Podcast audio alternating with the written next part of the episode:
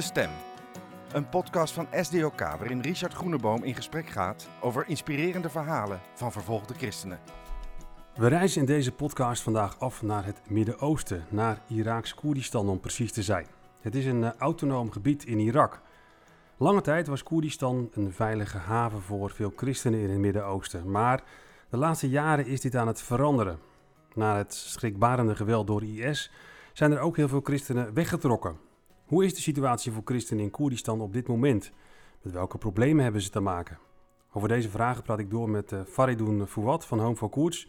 Welkom uh, Faridoun. Dankjewel. Je bent uh, betrokken bij een organisatie die zich bezighoudt met evangelisatie onder Koerden en het versterken van de kerk in Koerdistan. Je bent uh, zelf ook Koerd. Eerder in deze podcast waar, was je ook te gast samen met Wesseline, waarin jullie je persoonlijke verhaal hebben gedeeld. Dit keer gaan we het hebben over jullie werk echt in Irak zelf. Um, je bent er de afgelopen tijd verschillende keren geweest, hè, recent ook weer. Um, even voor, voor het beeld, hè. Hoeveel, hoeveel christenen wonen er eigenlijk in Koerdistan, in het gebied waar jij werkzaam bent?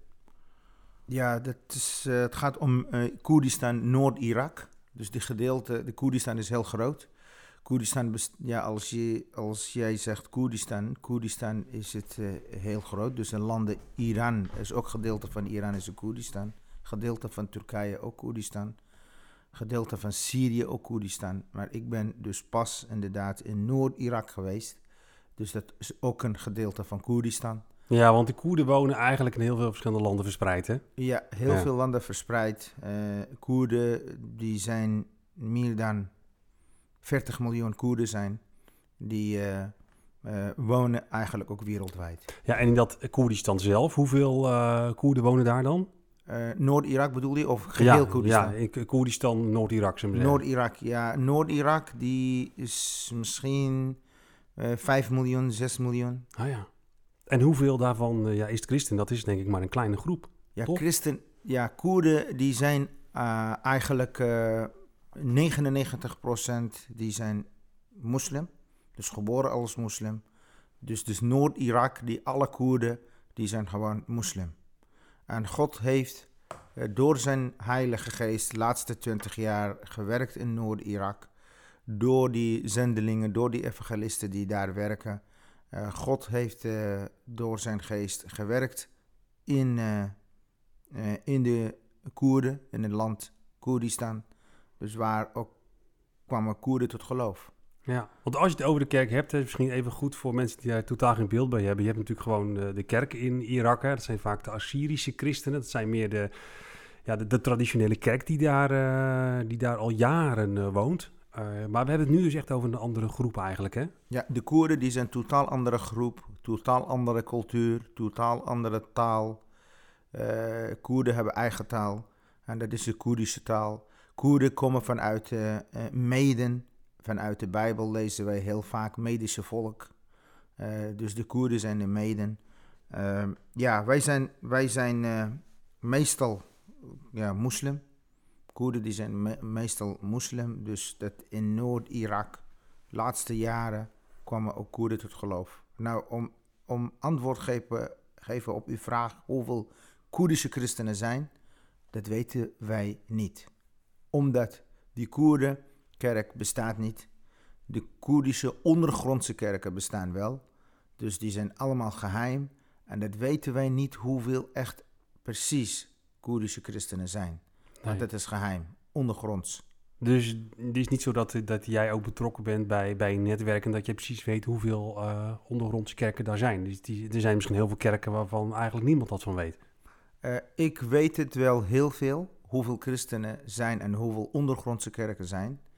Uh, die, maar omdat heel veel evangelisatie bezig is onder de Koerden, ook, die, die gebeurt ook op dit moment heel veel onder de Koerden maar wij weten niet exact, exact de cijfers van hoeveel Koerden zijn tot geloof gekomen. Ja, als ik kijk naar de netwerk, de bediening die ik heb, en ik denk misschien duizend of meer dan duizend christenen zijn in Noord-Irak, dus van die 6 miljoen, die zijn misschien 1000, 2000, 3000 misschien. Nou zeg je, de afgelopen jaren is uh, sterke toename hè, van uh, aantal Koerden wat uh, ja, wat belangstelling toont voor het christendom of zelfs christen wordt. Eh, hoe komt dat? Eh, dat komt eh, door drukte van, eh, van islam. Uh, ISIS heeft ook heel veel door ISIS is voor Koerden. IS, ja. ISIS, ja, eh, IS is eh, veel openbaar gemaakt wie echt een islam is. Ja, dus Nou. vanwege het extreme geweld dat mensen wel erg teleurgesteld zijn in de islam. Eh, Ja, ze zijn erg terug, teruggesteld zijn en eh, heel veel Koerden hebben islam verlaten. Die zijn atheïst geworden, geworden vandaag, maar er zijn ook Koerden die tot geloof gekomen zijn. Ja, ik noemde het net ook al even in mijn inleiding dat natuurlijk Noord-Irak toch wel bekend staat als een soort veilige haven, hè, voor lange tijd hè, voor, eh, voor christenen. Eh, maar dat is het eigenlijk al lang niet meer, heb ik het idee, hè?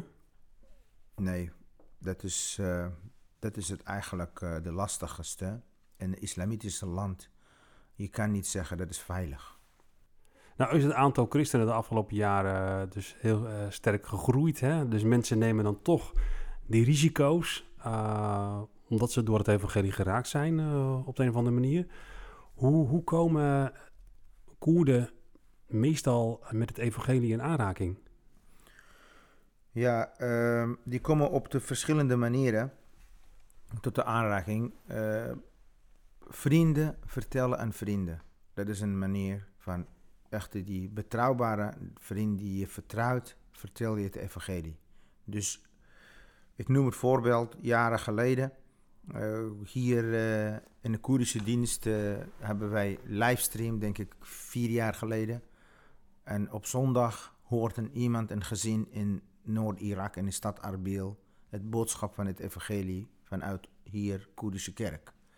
Dus ik vertel, ja, preek, kerkdienst en hij hoort. En na de preek, hij heeft mij gebeld. Die man is getrouwd, heeft drie kinderen. Hij zei, ik ben wel geraakt door uw boodschap. Hoe kan ik mijn leven aan Heer Jezus geven? Wie kan mij helpen? Eh, Ik zei, ik kan jou helpen. Ik heb dus door de telefoon heb ik voor hem gebeden. En ik heb toen eh, aan de hand van mijn broeder gegeven in Erbil.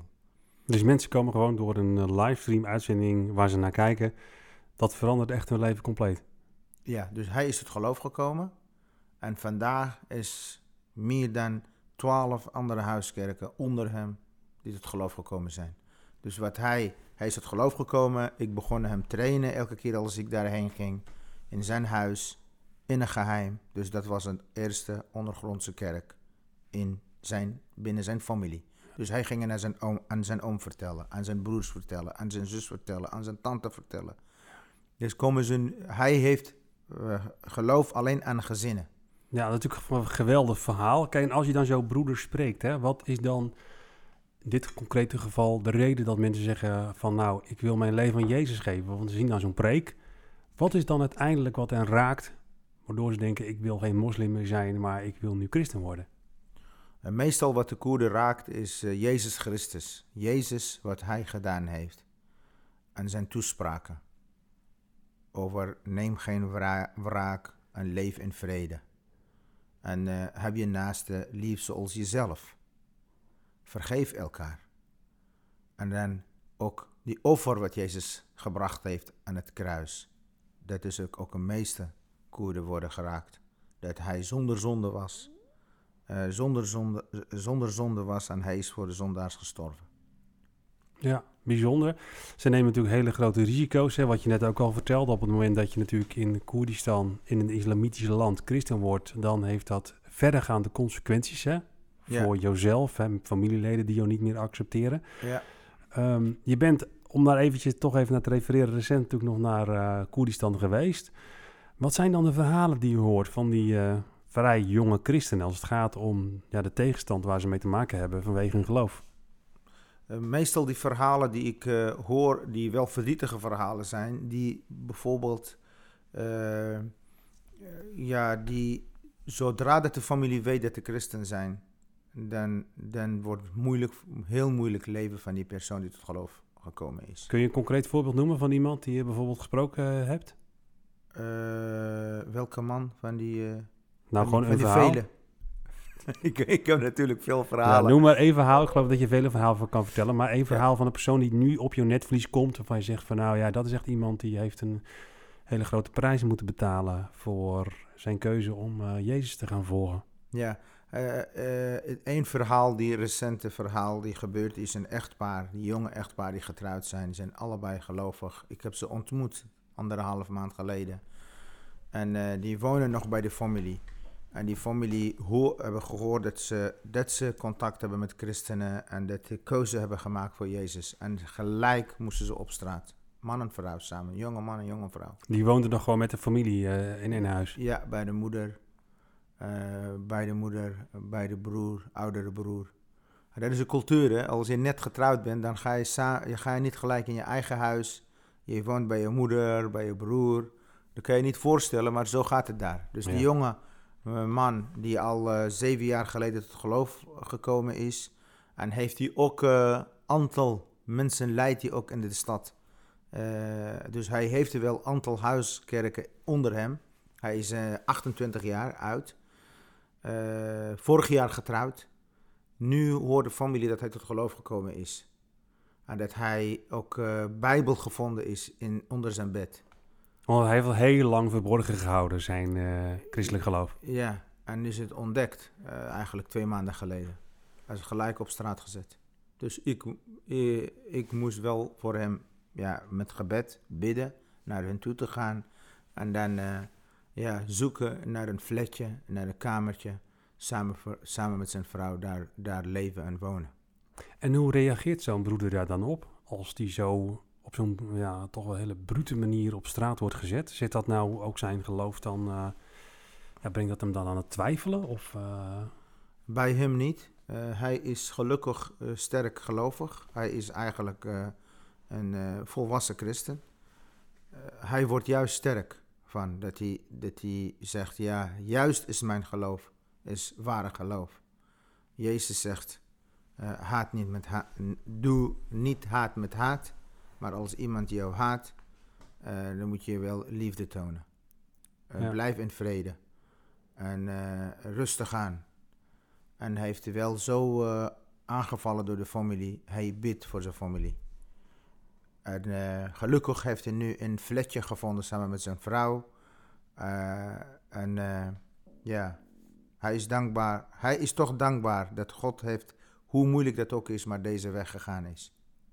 En is het dan zo dat na een, een tijdje misschien de gemoederen weer wat bedaren en dat de familie dan toch weer uh, wat contact zoekt? Of is dat dan ook echt uh, helemaal nooit geen contact meer zolang jij christen blijft?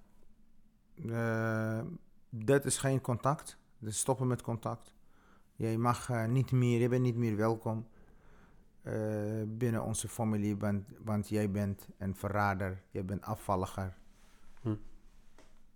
Ja. Is dit een extreem voorbeeld of is dit zeg maar zoals het eigenlijk altijd gaat? Het is altijd gaat. Ik heb echt tientallen zo voorbeelden. Die ook een één persoon die tot geloof gekomen is, jonge jongen van 18 jaar.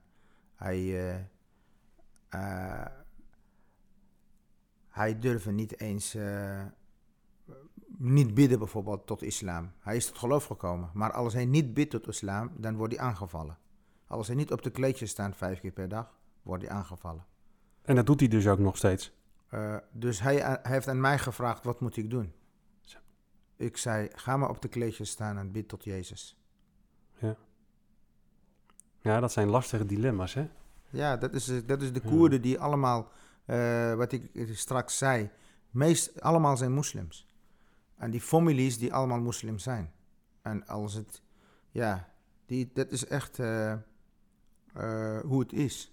Als je niet bidt dan ben jij uh, kaver, afvalliger. En dan zegt de moeder of de vader of de zus of de andere broer en zussen, waarom bid je niet? Ja. Zo op deze manier uh, komen mensen dus tot geloof. Uh, heel individueel dus, begrijp ik, door bijvoorbeeld het luisteren naar een preek online of een keer iemand die ze hebben ontmoet. vervolgens is dan de vraag, hoe, hoe gaat dat verder? Hè? Uh, hoe krijgen mensen dan toerusting in het geloof, kennis van God? Um, hoe gaat dat verder? Want het is toch heel eenzaam, hè? Kijk, als je, wat je net vertelde van die jongen van 18... die dan gewoon nog op zijn matje moet staan... vijf keer per dag bidden binnen zo'n islamitische omgeving. Het is gevaarlijk om naar een kerk te gaan. Hoe, hoe krijgt zo'n jongen verder onderwijs, uh, begeleiding van anderen... die hem bij verder helpen in het geloof? Ja, wij hebben eh, hier een aantal een app, groepsapp in de mobiel, waar allemaal aanwezig zijn. En waar ze kunnen gebeds volgen. En bijbelstudies doen we ook via apps.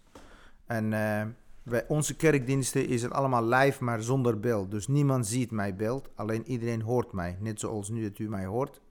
Dus dat iedereen hoort mij in de kerkdiensten, zonder beeld. Dat is één. En de tweede, dan koppel ik gelijk diegene die tot geloof komt, koppel ik met een andere gezinnen die in die omgeving die tot geloof gekomen zijn. Dus wekelijk komen ze samen bij elkaar. En dat moet waarschijnlijk ook allemaal in het diepste geheim dan? Allemaal geheim ondergronds. Ik train die leiders, die gezinnen die uh, tot geloof gekomen zijn, die andere gezinnen hebben geleid tot Jezus. Dus ik leid, train alleen de trainer, alleen de leiders. Ja. Ik kan me ook voorstellen als je zo onder druk staat, dat ook het risico er wel bestaat dat je, ehm, dat je misschien ook wel afhaakt en het niet volhoudt. Komt dat ook wel regelmatig voor? Zeker, in, in Noord-Irak heel vaak. Als Koer tot geloof komt en niet groeit in zijn geloof in Christus Jezus, als niet groeit als discipel, volgelingen van Jezus, dan valt terug naar de islam. Want dan, dan denk je, ja, allemaal zijn hetzelfde.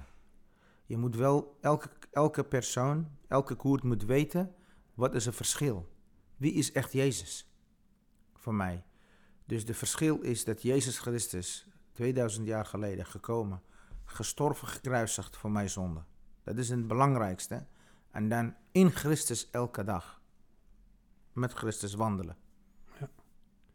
En dan is het wel belangrijk dat een nieuwe gelovige, die wordt dan gekoppeld aan iemand die al wat langer en wat gerijpter christen is. Hè? Dat is dan wel belangrijk, lijkt me. Ja, dan is het wel, dan is het wel ook, uh, dan is het wel die persoon niet meer alleen. Of die gezinnen niet meer alleen zijn, maar die komen stiekem samen bij elkaar. Ja, hoe moet ik me dat voorstellen? Dat is gewoon echt uh, op een afgelegen locatie dat mensen dan uh, misschien met de gordijnen dicht met elkaar Bijbel gaan lezen of bidden? Of hoe moet ik me dat voorstellen? Ja, die gezinnen, man en vrouw, die gaan samen naar andere gezinnen op bezoek eerst. Die, die vertrouwelijke gezin, die ze vertrouwen en die jaren al contact hebben, dan delen ze hun hart. als ze tot geloof komen, dan komen ze regelmatig gewoon stiekem en geheim bij elkaar. En uh, dat is een Koerdische cultuur. Iedereen mag bij elkaar komen, gezinnen en met elkaar eten. En dat doen ze. En uh, niemand weet het van. Buren weten dat er bezoek zijn, samen. Maar na de eten, na het drinken met elkaar, dan gaan ze stiekem Bijbel openen. Met inderdaad gordijn dicht. En heel zachtjes met elkaar God aanbidden. Heel zachtjes. Een achterkamer. Zo gebeurt het daar. Ja. En zo groeit het kerk. Ja, doet een beetje denken aan Noord-Korea bijna, waar mensen ook met de gordijnen dicht fluisterend bidden. Uh, maar dat gebeurt dus in een land als Irak ook, Koerdistan. Ja, dat komt omdat onze achtergrond is allemaal moslim, islam is moslim. Wij zijn allemaal moslim, geboren. En als wij ja, tot geloof komen, dan, dan meestal groeiende grond, ondergrond, meestal groeiende christenen in Irak diegenen zijn die ondergronds werken. Nou is het bekend natuurlijk hè, dat op afvalligheid in de islam uh, de doodstraf staat. Uh, zijn er ook uh, ja, moslims die dat heel letterlijk nemen. Hoe, hoe is dat in, in, in Koerdistan? Zie je ook inderdaad dat er families zijn die hun ja, familieleden die christen zijn geworden echt ernstig met de dood bedreigen of zelfs echt letterlijk iemand vermoorden? Ben je dat ook wel tegengekomen in je werk? ja, dat is het wel, uh, wel tegengekomen. absoluut. En iemand die. Uh, uh, wij hadden wel iemand die hier tot geloof gekomen. Hij was hier, hij woonde hier. Bij in Nederland? Ja, hij woonde bij ons. in onze huis, in Koerdenhuis. Is dat geloof gekomen. Vader heeft gehoord dat hij tot geloof gekomen is. Dus een rijke vader had hij. En vader is tegelijk naar hier gekomen, heeft hij zijn zoon teruggehaald naar daar. Hij, voor hij stierf, die, uh, die vriend van mij, hij belde mij die dag daarvoor, zei hij, ik, had geen, ik heb geen leven meer hier. En ik word heel uh, verdrukt door de familie. Ik heb hem geadviseerd om niet naar zijn vader te luisteren en niet teruggaan naar, naar het land. Maar toch deed hij dat. Toch deed hij dat. Ik weet het niet wat zijn vader allemaal aangeboden heeft voor hem om terug te halen naar het land. Wordt dan vaak iemand gelokt met allemaal aantrekkelijke dingen of zo? Ja, ja. Geld ja. of zo? Of, Ja, eh, geld of bezet of eh, trouwen of mooie auto of alles. Ik geef je alles wat je wil en hier, kijk maar, dat is het voor jou, heb ik voor jou daar gekocht. Die wacht op jou. Het land of het auto of het huis of wat dan ook. Maar dus die jongen heeft mij gesproken. Hij was eh, 26, 27. En volgende dag horen wij van de nieuws dat een, iemand heeft zelfmoord gepleegd en een kogel op zijn hart. Is het zelf zelfmoordpleeg? Weet ik niet. Je hebt sterk het vermoeden dat, dat dat zeg maar verteld is om een moord te verdoezelen. Ja, dat, worden nooit, dat, dat weet je nooit wat er echt Nee. precies gebeurt. Je, je hoort ook heel vaak die vrouw of die meisje die tot geloof gekomen is. En dan horen wij van het nieuws dat eh eh, gasfles in de douche, onder de douche is het ontploft. En daarom is die verbrand, die meisje. Ja, ja, dat krijgen jullie ook te horen, dat soort verhalen. Ja, twee jaar geleden zat ik net in het land, de- geland. En dezelfde eh, eh, dag die ik geland heb, s'nachts, paar gelovigen, die werden gewoon bekogeld op straat. Zo. En eh, twee van hen is overleden. En horen we van het nieuws dat eh familieruzie was. Nou, dat zijn heftige verhalen. Je bent zelf ook koer tot geloof gekomen. Eh, je gaat nog met zekere regelmaat daar naartoe. Hoe is dat voor jou om daar dan rond te lopen? Hè? Ook met het doel om de kerk daar te versterken. Dat is ook gevaarlijk, toch? Ja, dat is heel gevaarlijk. Eh, als ik Gods van geest, als ik, als ik Gods geest niet heb, dan is het heel moeilijk om vol te houden in Irak. Eh, gelukkig dat, eh, dat ik een God heb, eh, veel met Hem wandel dagelijks, dan dat Hij mij troost en bemoedigt. En die door de Heilige Geest angst wegjaagt. En daarom kan ik door. Anders kan ik niet door. Kun je een voorbeeld noemen van die, die sterke leiding van de Heilige Geest? Juist als je op van die gevaarlijke plekken bent in Irak? Ja, we hebben recent meegemaakt met André Zwart en een paar andere Westelingen. Waar dat is een wij- collega hier, ja, hè? André collega Zwart. hier. Ja, Ja. André Zwart.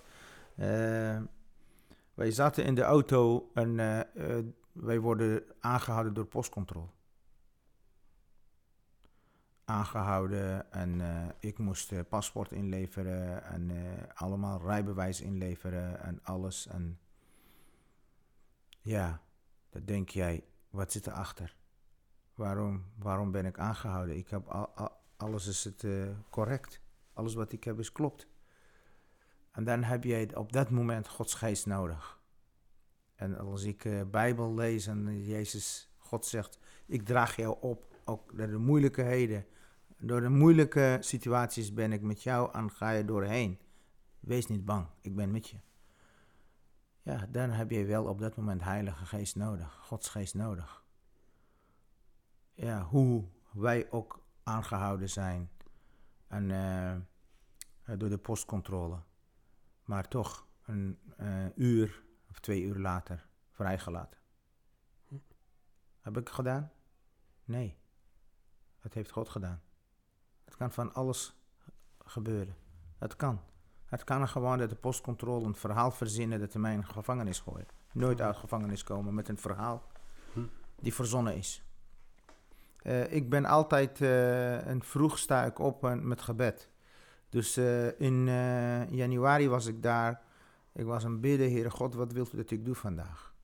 Ik krijg geen antwoord van God wat ik precies doe. Naar wie moet ik bellen of naar wie moet ik gaan? Maar ik voelde wel, God zei, ga lopen, wandelen. Hoorde je echt een stem? Ja, stem in mijn hart, loop.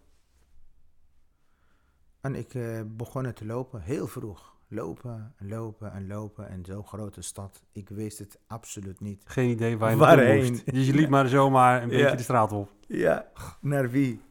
Nou, ik begon te lopen en na echt een eh, twee uur lopen kwam ik, een terecht, kwam ik eh, bij het grote centrum terecht. Soort een grote rommelmarkt. Allemaal eh, was het eh, koude dag, regende dag, moddere dag. Ik stond in de midden in het centrum, in het kruispunt van het centrum. eh, en kijken om mij heen en gelijk- tegelijkertijd aan de Heer van God vragen: Wat wilt u voor mij dat ik hier ben? Wat wilt u, Heer? Maar op een gegeven moment zag ik het. Iemand kwam 100 meter ver van mij, 100 meter. Ik zag een iemand. En tussen al die mensen. En een beetje kwam dichterbij, steeds dichterbij. En hij kijkt naar mij van de verre. En ik kijk naar hem. En hij kijkt naar de grond. En ik blijf naar hem kijken. Hij kwam dichterbij, dichterbij. Een paar meter afstand van mij. Hij kijkt de tweede keer naar mij. En ik steekte mijn hand omhoog. En ik zei: Ik begroet u in de naam van Jezus. In het Koerdische taal natuurlijk. En iedereen gelijk hoorde mij. Was wel gevaarlijk. Maar ik weet het niet. Gods, Gods kracht was of God was die heeft mijn mond gebruikt om dat te zeggen. Ja. En dat zei ik. En die man viel gelijk op zijn knieën. Hij zei, eh, huilen, begon, begon hij huilen. En hij zei, ik heb eh, een jaar geleden een oude mobieltje gekregen van iemand. Eh, omdat ik zo moeilijk had. Ik had heel moeilijk. En met die, in die mobieltje heb ik eh, aangedaan, er zat die SD-kaart in, memorykaartje in de mobiel. En er zaten allemaal boodschappen van het evangelie. En ik heb hele nacht naar geluisterd. En die nacht heb ik voor Jezus geknield. Ik kan niet lezen, ik kan niet schrijven, maar ik hoor de stem. Kom, ik geef jou een nieuw leven. Ik ben jouw redder in je moeilijkheden. Nou, volgende dag was hij heel blij. Hij dacht, ervaar die ook. Ik heb een nieuw leven gekregen. Hij ging het vertellen aan iedereen eh, over die stem. Die vrede heeft gegeven in zijn hart en liefde. En dat is de stem van Jezus. Ja, hij vertelde mij in januari dat er nu al 16 mensen zijn die ook eh, Jezus aangenomen als redder en verlosser in, die, in dat centrum. Zo, bijzonder. En dat is, heeft plaatsgevonden nadat jij hem zo op zo'n bijzondere manier eh, op straat hebt ontmoet. Ja, dus ik kijk tegelijk omhoog. Ja, heren, dank u wel dat u vandaag een doel had. Dat ik de- met deze man ben en deze man ontmoet. En de hele dag met hem zijn. Een ontzettend bijzonder verhaal. Hè? Eh, ik denk dat er heel veel mensen ook wel zijn die eh, misschien wel jaloers zijn op jou als ze zo'n verhaal horen. En denken, ja, ik, eh, ik bid ook wel tot God, maar ik hoor nooit dat God zo direct tot mij spreekt. Ik vind dat wel heel bijzonder. Eh, ja, dat is het. eh, eh, Heb je dat vaak? Eh, wat, sorry. dat God zo direct tot jou spreekt en zegt, ga daar naartoe en dat je dan zo'n bijzondere ontmoeting hebt. Eh, God spreekt tot mijn hart heel vaak.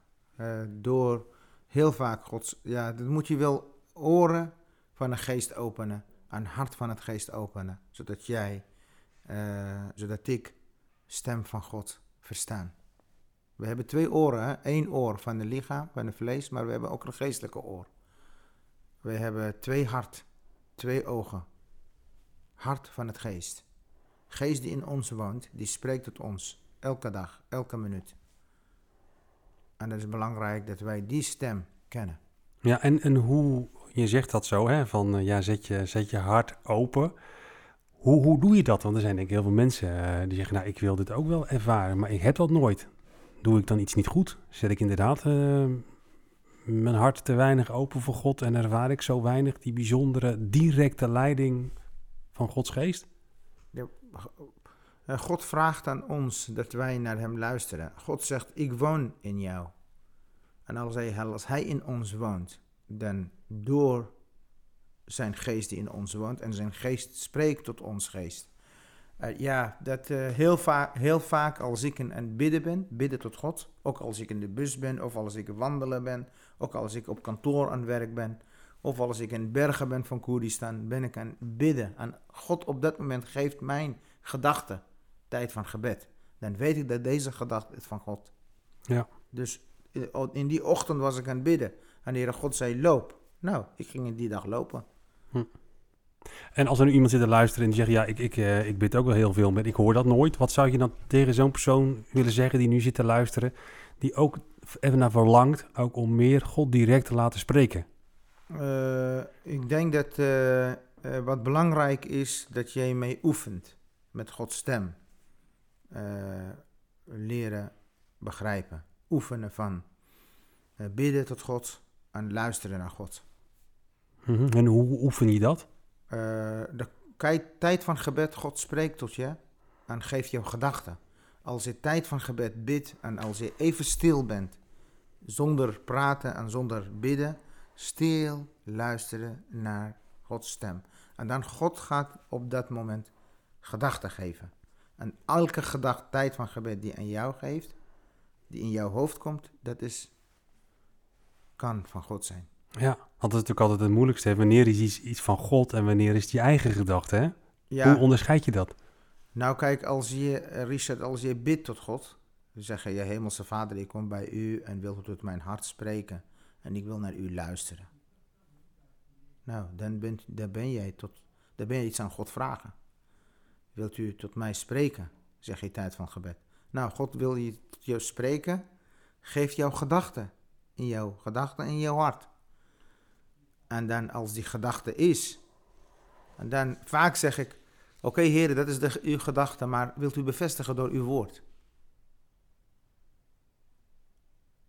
Ja, en dan moet je ook testen. Ga maar kijken. Misschien God zegt tegen je: ga maar dit doen, dit doen, dit doen. En bel maar naar die persoon en vraag hoe die, per- die persoon is. Misschien tijd van gebed komt gedachte in je dat je naar iemand belt. Bel naar die persoon, kijk maar, test maar of het dat echt, die persoon heeft jou nodig. Ja. Dan weet je dat het echt van God was. Ja. Dat God heeft gesproken. Of is het nou ook zo dat dat soort bijzondere leiding van de Heilige Geest eh, in moeilijke omstandigheden, hè, in die moeilijke gebieden waar jij dan werkt, dat dat dan daar misschien meer gebeurt omdat je daar eh, je meer afhankelijk voelt van God? Of zeg je van nou, dat heb ik in Nederland ook best wel vaak. In Eh, Nederland werk je natuurlijk ook vaak onder moeilijke omstandigheden. Dus in die zin is dat eh, voor jou misschien sowieso wel anders dan heel veel christenen die minder in de frontlinie staan. op de manier zoals jij dat staat. Ik denk dat, kijk, Gods geest in goede tijden en slechte tijden altijd spreekt. Kijk, in Irak eh, zijn wel ook natuurlijk veel moeilijkheden. Die christenen bijvoorbeeld hebben geen eten of drinken en dan bidden ze tot eh, God voor eten en drinken. En dan gebeurt een wonder, komt een broeder langs en brengt eten op dat moment, die, na gebed. En dan ervaren ze dat het is van God, zeker is van God. Maar hier kan God ook spreken tot jou, eh, ook als je een makkelijke leven hebt. Alles Hm. goed hebt. Alles goed hebt in je leven, maar God spreekt ook nog steeds. Eh, want eh, God heeft het land aan ons gegeven die allemaal zo goed gaat. Maar God kan nog steeds tot je spreken. En ik, eh, in Irak ervaar ik wel, ook die christenen ervaren ook heel vaak God in hun leven. Het komt ook omdat inderdaad, je bent wel in het land Irak veel afhankelijk van God, omdat je zoveel moeilijkheden hebt in Ja. je leven. Is het misschien ook zo dat wij door de welvaart en dat we heel veel dingen toch wel denken goed geregeld hebben, minder afhankelijk leven van God, waardoor misschien eh, ja, die dat, dat spreken van God minder ervaart, omdat je er wellicht minder naar verlangt? Ja, hier in Nederland inderdaad alles zo goed geregeld en je hebt alles. Eigenlijk je denkt, eh, ik heb geen God niet nodig. Ik heb, ik, ik heb eten, ik heb drinken. eh, alles zo goed gaat en alles zo goed loopt. En dan heb je eigenlijk eh, God niet nodig om jou leiding geeft in jouw moeilijkheden. In Hm. leiding geeft in jouw leven die makkelijk is. In leiding geeft in alles. Ja, als je ochtend opstaat en dan staat een boterham in de kast, in de koelkast, en je hebt een eten, dan kijk je naar rekening, staat geld erop en eh, alles loopt Ja. goed. Je hoeft niet bidden voor de schoenen die eh, kapot zijn en je hebt de nieuwe schoenen nodig. Daar hoef je niet voor bidden. Ja. Dan koop je gewoon. Ja. Dat dat maakt het allemaal wat, wat moeilijker misschien om juist open te staan voor die bijzondere leiding van de Heilige Geest. Dat is ook ja, inderdaad. Geloof, geloof je wel dat. eh, eh, geloof je in de leiding van de Heilige Geest? Geloof je dat? Of geloof je niet? Heel veel mensen zijn die geloven niet eens in de leiding van de Heilige Geest.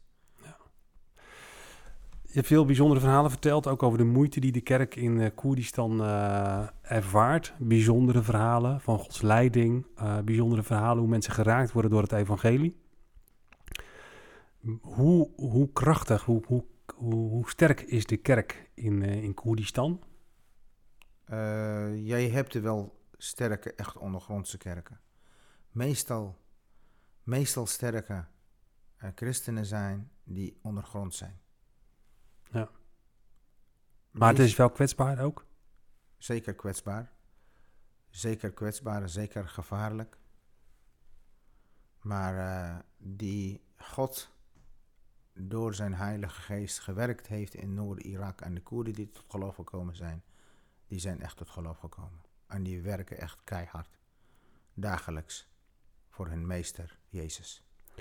Wat is eh, wat jou betreft het belangrijkste gebedspunt als het gaat om ja, wat kunnen we bidden voor eh, christenen eh, in, in Irak, Koerdische christenen? Ja, bidden alstublieft voor de Koerdische ex-moslim, Koerden. bid voor verdrukking en vervolging, dat ze beschermd worden. Bidden voor christenen, eh christenkoerden, ja, voor de vol, volharden in hun geloof, ondanks vervolging en verdrukking. Bid voor ze dat ze, die jonge planten, jonge christenen, groeien in hun geloof. Dankjewel uh, Faridoen voor wat voor het delen van eh, deze bijzondere verhalen, ook inspirerende verhalen. Ehm, jij ook bedankt eh, voor, eh, voor het luisteren. Graag wijs ik je nog op de podcast met het eh, persoonlijk eh, ja, levensverhaal van Faridoen en ook van zijn vrouw eh Wesselien. Daarin vertellen ze ook over hun werk onder eh, Koerdische moslims in Nederland en over de, ja, de bedreigingen waar ze ook mee eh, te maken hebben. Ga voor dit gesprek naar de elfde aflevering van eh, deze podcast. Als je deze podcast nou de moeite waard vindt, dan wil ik je vragen om ons een waardering te geven in de podcast-app. Dan weten ook andere podcastgebruikers ons weer makkelijker te vinden. Graag tot over 14 dagen voor een nieuw inspirerend verhaal.